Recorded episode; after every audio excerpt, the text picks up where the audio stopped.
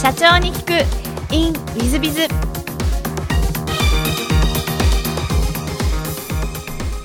ィズビズの新谷です。先週の続きをお聞きください。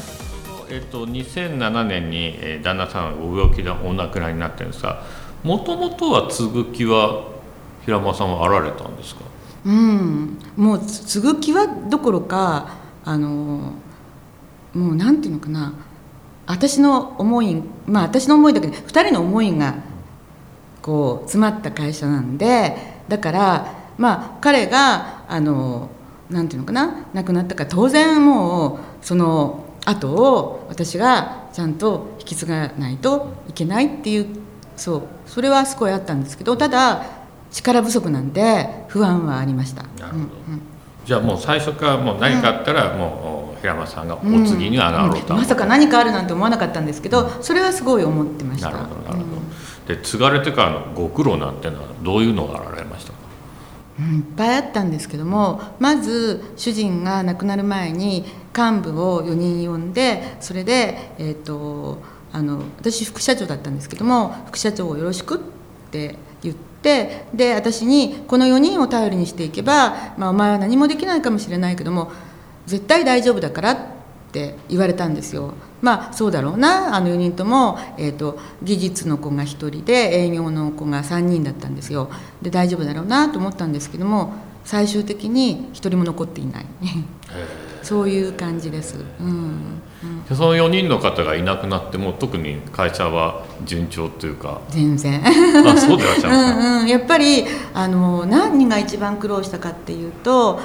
あのやっぱりねベースシステムはそれまで、えーと、営業が全くダメな技術の会社だったんですよ。だから技術のなんか柱となる人がいなくなったってことはまず企画を立てることもできないしそれにその新しいものを、えーと、もうそのたまたま主人があの亡くなった時にもそろそろ新しいものを作る準備をしなくちゃいけなかったんですけどもやっぱりそのパッケージっていうものをの仕様を全部、まあ、設計ってことですね。大きな設計ができる人ってなかなかいないんだなって思ったんですよ。で社員が作ったんですけど結局全然できないでで1年半かかったのかな。でその間にやっぱりそのできないできないから責任を感じるじゃないですか。でそれでどんどんやめていく。今まではこう技術のトップがいたからその人の言う通りにやってればいいんですけどもいなくなるとあの自分たちが責任を持ってやらないといけないんですけどもうまくいかなかったりとかあと会社であのトラブルがいろいろあるんですよそうするとやっぱり本当は社長がいろいろ指示しないといけないんですけどもやはりですねプログラム的なことはなかなかわからないのでこう正確な何て言うのかな指示が出せないんでやっぱりそのシステムのリーダーが指示するんですよ。ということで結局マネージャーがシステムのマネージャーもいなくなったしほとんど上がいなくなっちゃったんですよ。今はじゃあそのシステムの方っていうのは、えっと、外から引っ張ってきたんですか？そそう外から外から外から、えー、結局その時主人がいた時に残ってた残った人が1人だけ。あとは結局いろいろ入れ替えたりとかしてそれで今のマネージャーは外から、うん、ちょうどいい方が入ってそこから少し立て直しができました。なるほ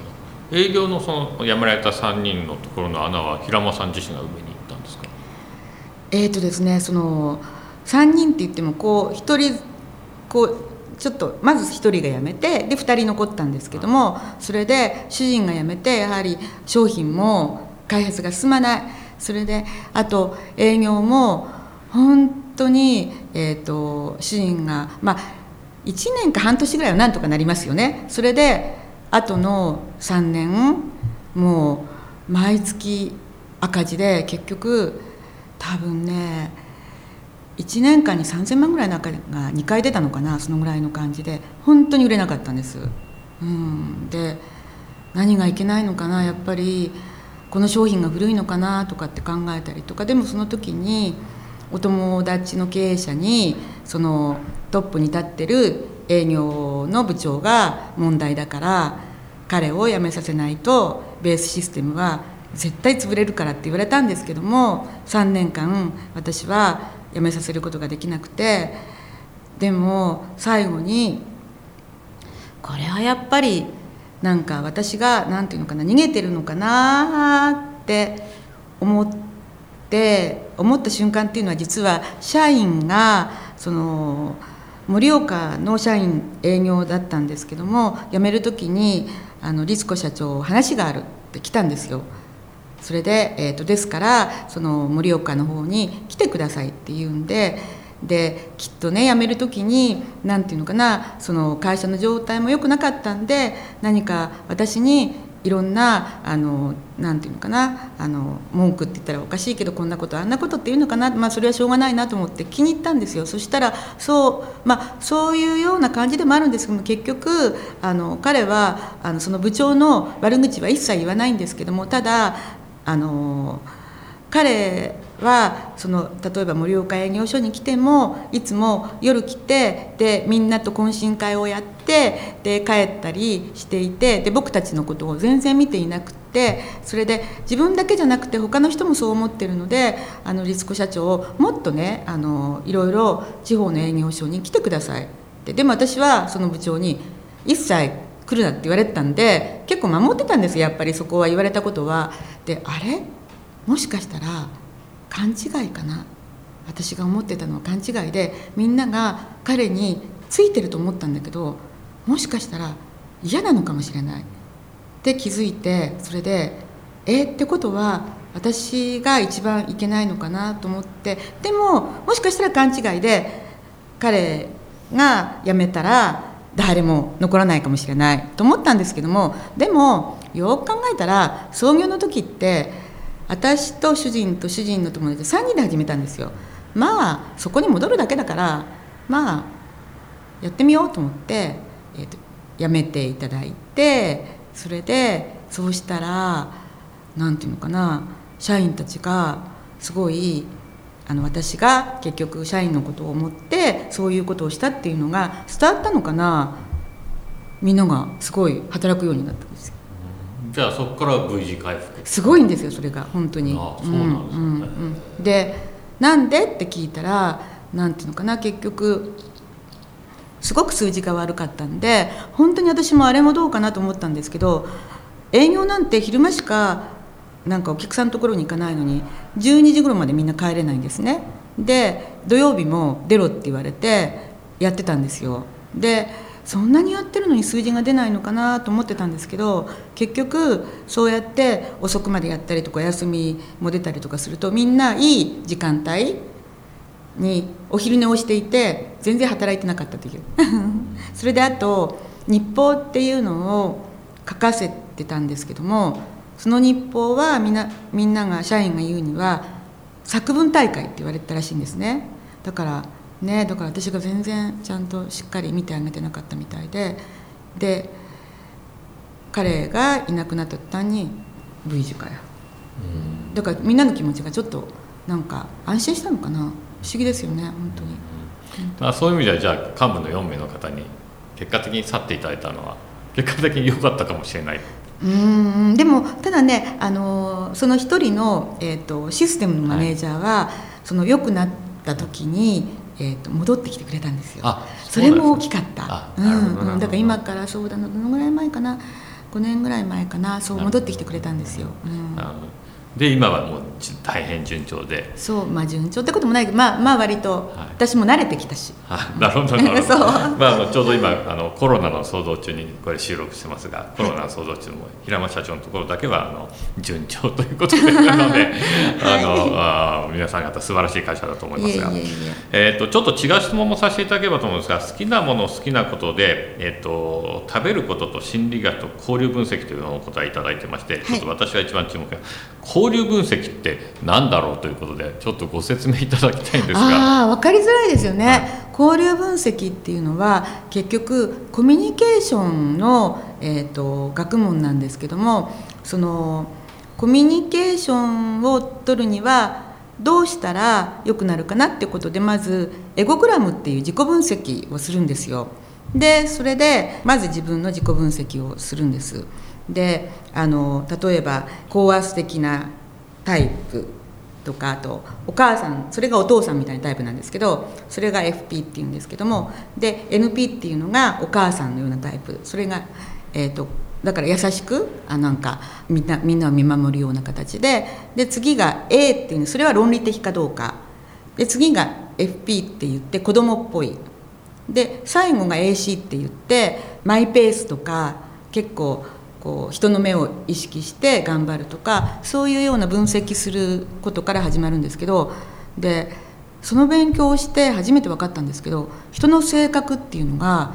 よくなんか分からなかったんですけどそのこのグラフをなんかやることによってパッと見て例えばあの新谷社長とこうお話をしてそれであこんな感じかなってグラフがなんか分かるようになったんですよ。そうすると例えば一番、えーと、役に立つの営業の時にお話をしていてでまあ別にそんなの勉強しなくても分かるのかもしれないんですけども例えば、えーと、あちょっとこの人論理的かなとかって思った時にはなるべく私すごい論理的じゃないからダメなんですけど数字とかその資料を見せながら説明をしないと絶対決まらないんですよ。であと FC が高い人っていうのも話してて分かるんですよ。そうするとそういう人はあのあんまり面倒くさい説明をしても全然ダメでノリでなんかあの私が頑張りますので一緒にやりましょうよとか。でそういうこともなんか勉強していて役に立ったりとかしてあとそのコミュニケーションの中で例えば人とこういろいろやり取りをする時にプラスのストロークって言うんですけどもそのプラスのストロークを癖みたいなもんでいっぱい出す人とマイナスのストロークをいっぱい出す人がいてやっぱりプラスでストロークを出すとやっぱりプラスで返ってくるじゃないですか。で結構こう実際にやってみるとコミュニケーションってそういうものでなんかいい流れができてくるとか何て言うのかな自分の中でその勉強をして結構生かされたのであのぐいぐい入ってで実はあの、ね、2人とも同友会ってところに入ってるんですけどもそこでもどのぐらい前かな多分今から20年ぐらい前に、えーと、太田支部で交流分析研究会っていうのを1年間やったんですよ。でそれが結構面白くってなんかちょっと続いてるみたいなそういう感じです。なるほどそれがあのまあ、お好きなことなんで。じゃあ人の分析とか人間ウォッチが大好きって感じ、うん、そうそういうことです実際問題初めから。そうなん小学校の時からそうだから。そうなんですね、きっと、うん、なんかちょっとあの平山社長に私も見られてるともうちょっといやちょっと怖い怖い 気がよく見てるとか。だから推理小説も好きです。あそうですか、うん、まさしくそれですから、うん、だからそうだ子供の頃になんかアガサ・クリスティが好きでミス・マープルっていうおばあちゃんの探偵が出てくるんですけどもミス・マープルはあの行動的じゃなくってお家で人の話を聞いてなんか犯人はあの人よって言うんですけどミス・マープルになりたいなと思ってたから、うん、そう。とても興味があります。はい、はい、大変あの、はい、なるほどと思う話でございまして。でもう一つ座右の銘なんですがこれがちょっと一番面白くてですね座右の銘はこういうふうに書いてきたの平間社長だけなんですけども。えとおばあちゃんからの教えで男の方がダメなのよ。男性に過度な期待をしない。女性より優秀なところもいっぱいあるけどダメなところもいっぱいあるので大温泉を応援しようと思っているっていうのをですがお書きいただいてこれ座右の銘なんですか？うん、っていうか座右の銘っていうか自分の中で結構そのなんとかあのまあ私にとっておばあちゃんってすごい大切な存在でなんかおばあちゃんから教えられたことで一番良かったことがそれかなと思ってるんでそう、うん、なるほど。じゃあ男性にあんまり期待をしてないですかそれ前の前っていうかの亡くなられた旦那さんにもそこまで期待してらっしゃる、うん、あだからね彼はねすごい優秀だっていうのはすごい分かったわけ。すごい優秀だと思ってたんだけどもでも多分普通の女性はなんか優秀だと思うと全て完璧だと思うじゃないですか。私はまあ優秀だからまあこういうなんかダメなところがあるかなっていうだからおばあちゃんの教えでそういう見方もできるようになったっていうそういうこと。なるほど、うん、まあ、これはあの全ての女性に聞かせたい話で、まあ、今聞いてるあのリスナー男性の方が多いんですが、はい、うちは社長さんたちがやる聞いてますから、多分あのまあそうだなという方とちょっと抵抗される方もいらっしゃるかもしれませんでもあの女性のお友達はみんな男性はすごく強いものですごい優秀で何でもできるって言ってなんかあの男らしくないかったって言ってみんながっくりするんですよ。なんか意外に男らしな男らしくなくて本当にダメって言うんだけどもそう思ってないからで私あのその6人兄弟の女1人それも多分すごく何て言うのかいい環境だったと思うんですけども小さい時から見てるからそんなに強いもんじゃないよとか で力はあるけども何て言うのかな結構私の方ができることもあったりとかすることもあるのでだからまあ経験からなんでしょうかね。でも男の人の方がすごい優しいなっていうのはすごい分かってるんで、うん、なるほど、まあ、あの私からするとそういうふうに女性が皆さん思っていただけると ちょっと楽かなみたいな。っていうかみんな女性がそうやって思うとあのなんかこう生活もしやすい結婚生活もうまくいくしで社員に対してもいいかなと思うの。それもすごく役に立っていてであの社員たち優秀は優秀なんですけどやっぱり女性と違って細かくないところがあってでもまあそれはしょうがないかなと思ったりとかしながら。見てます。お母さんみたい、まあ、マネジメントも生きてるという生きてます生きてます。男ばかりだから。ありがとうございますあの最後のご質問なんですが、えーと、この番組経営者向け全国の社長様向けもしくはこれから起業する方向けの番組でございまして、はい、もしよろしければ社長の成功の秘訣をお教えいただけたらと思っております。はい。えー、とすごい一番難しい質問のような気がするんですけども私、えー、と昔はあの社長っていうのはあのリーダーシップをすごくうまく取る人だと思っていて私リーダーシップって取れないんでちょっと社長はなと思ってたんですけどもリーダーシップっていろんな取り方があるなっていうことに気がついたんですよ。だからその何て言うのかな私は、えーと、あれやれこれやれっていう形はできないんですけども結構あの人をその気にさせるような 何て言うのかなそういうあのなんそういうものは得意なんですよ。だから多分、えーと社員たちがすごいその気になるなんか張り切るようなあのそういう雰囲気を作ったりとか仕組みを作ったりとかそこら辺はなんかよそこら辺が良かったのかなってそうそんな気がします。はいありがとうございます。まあ、褒め上手という話でいらっしゃると思いますので、多分私も褒め上手になろうという話を でもそんなに褒め上手でもないんですけど。あそうですか。まあ、目と無知かもしれませんけどね。はい、ねはい、ありがとうございます。はい、えー、リスナーの皆様も本日はお忙しい中お聞きいただきまして誠にありがとうございました。ぜひ皆さんのご参考にしていただければと存じます。えー、本日は平間社長様、本日どうもありがとうございました。どうもありがとうございました。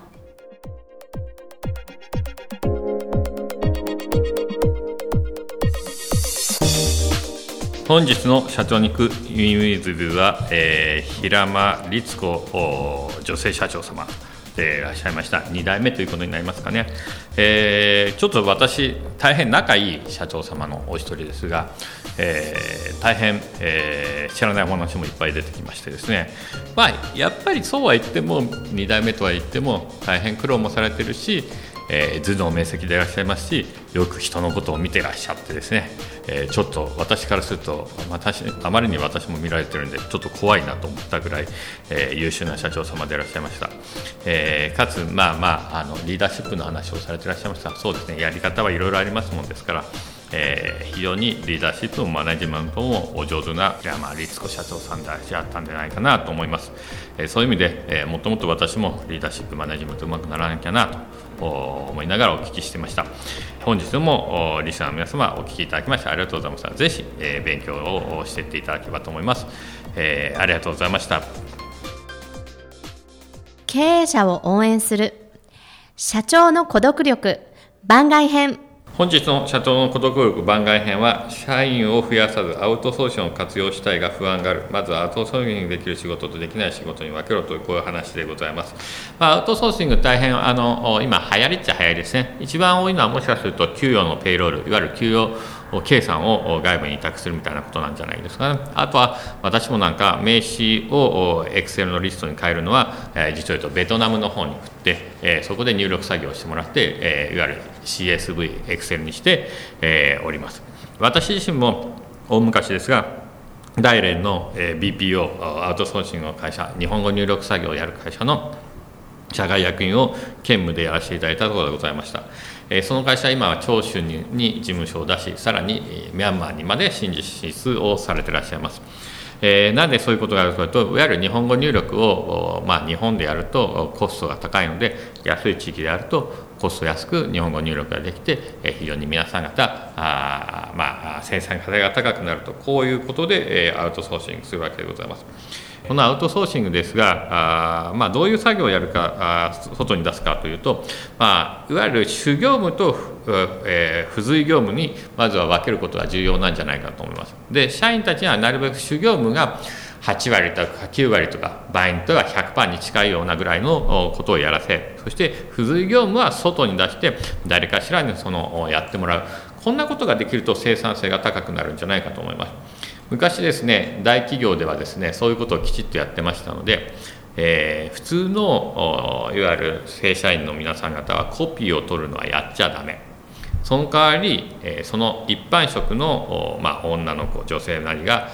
事務の女性なりがコピーは必ず取る。というふうに分けると。でコピー機を取りに行くその間歩くことでさえも大企業さんなんか生産性が悪くなるからダメだと。こういうふうに言ってた時代なんかが大昔にございました。それはまさに理にかなってまして、えー、トヨタなんかですと昔工場の生産ラインで、えー、ネジを置く人とネジを巻く人を分けてたんですね。それはその専門化させることによって時間効率が良くなって大量の車が生産できると。こういうことでございまして、まあ、今はおそらくロボットとかでやってるのでそういうこともないかもしれませんがそれぐらい分けてきます。えー、つまりアウトソーシングっていうのは、えー、いわゆる正社員一番活躍しなきゃいけない正社員にはちゃんと主業務のみをやらせる。そして付随業務たちは仕事はなるべくアウトソーシングでどこかにやらせると。こういうことで考えていくことが重要なんじゃないかと思います。そうなってくるとまだ給与の計算なんていうのは外でやらせばいいわけでございますしそれ以外にも経理のアウトソーシングもあるかもしれませんしもしくは入力作業みたいなものは外になるべく出していくみたいなことになってくるんじゃないかと思います。まあそんな感じでですねまずは考えていくことがアウトソーシングの活用方法なんではないかなというふうに思っています。で不安定があるとすれば、えー、修行務はやっぱり外に出すのは私はあんまり良くないんじゃないかなと思いますそれがどうしても、はい、不安をかきたてる、えー、いわゆる従業務付随業務でしたらえー、外に出しても、ま、まあ、あの大した話でございますので、そこまで不安にならないんじゃないかなと思います。その辺をお考えになって、アウトソーシングについてご検討いただければいいんじゃないかなと思います。えー、本日の社長の孤独力番外編はここまで。また来週。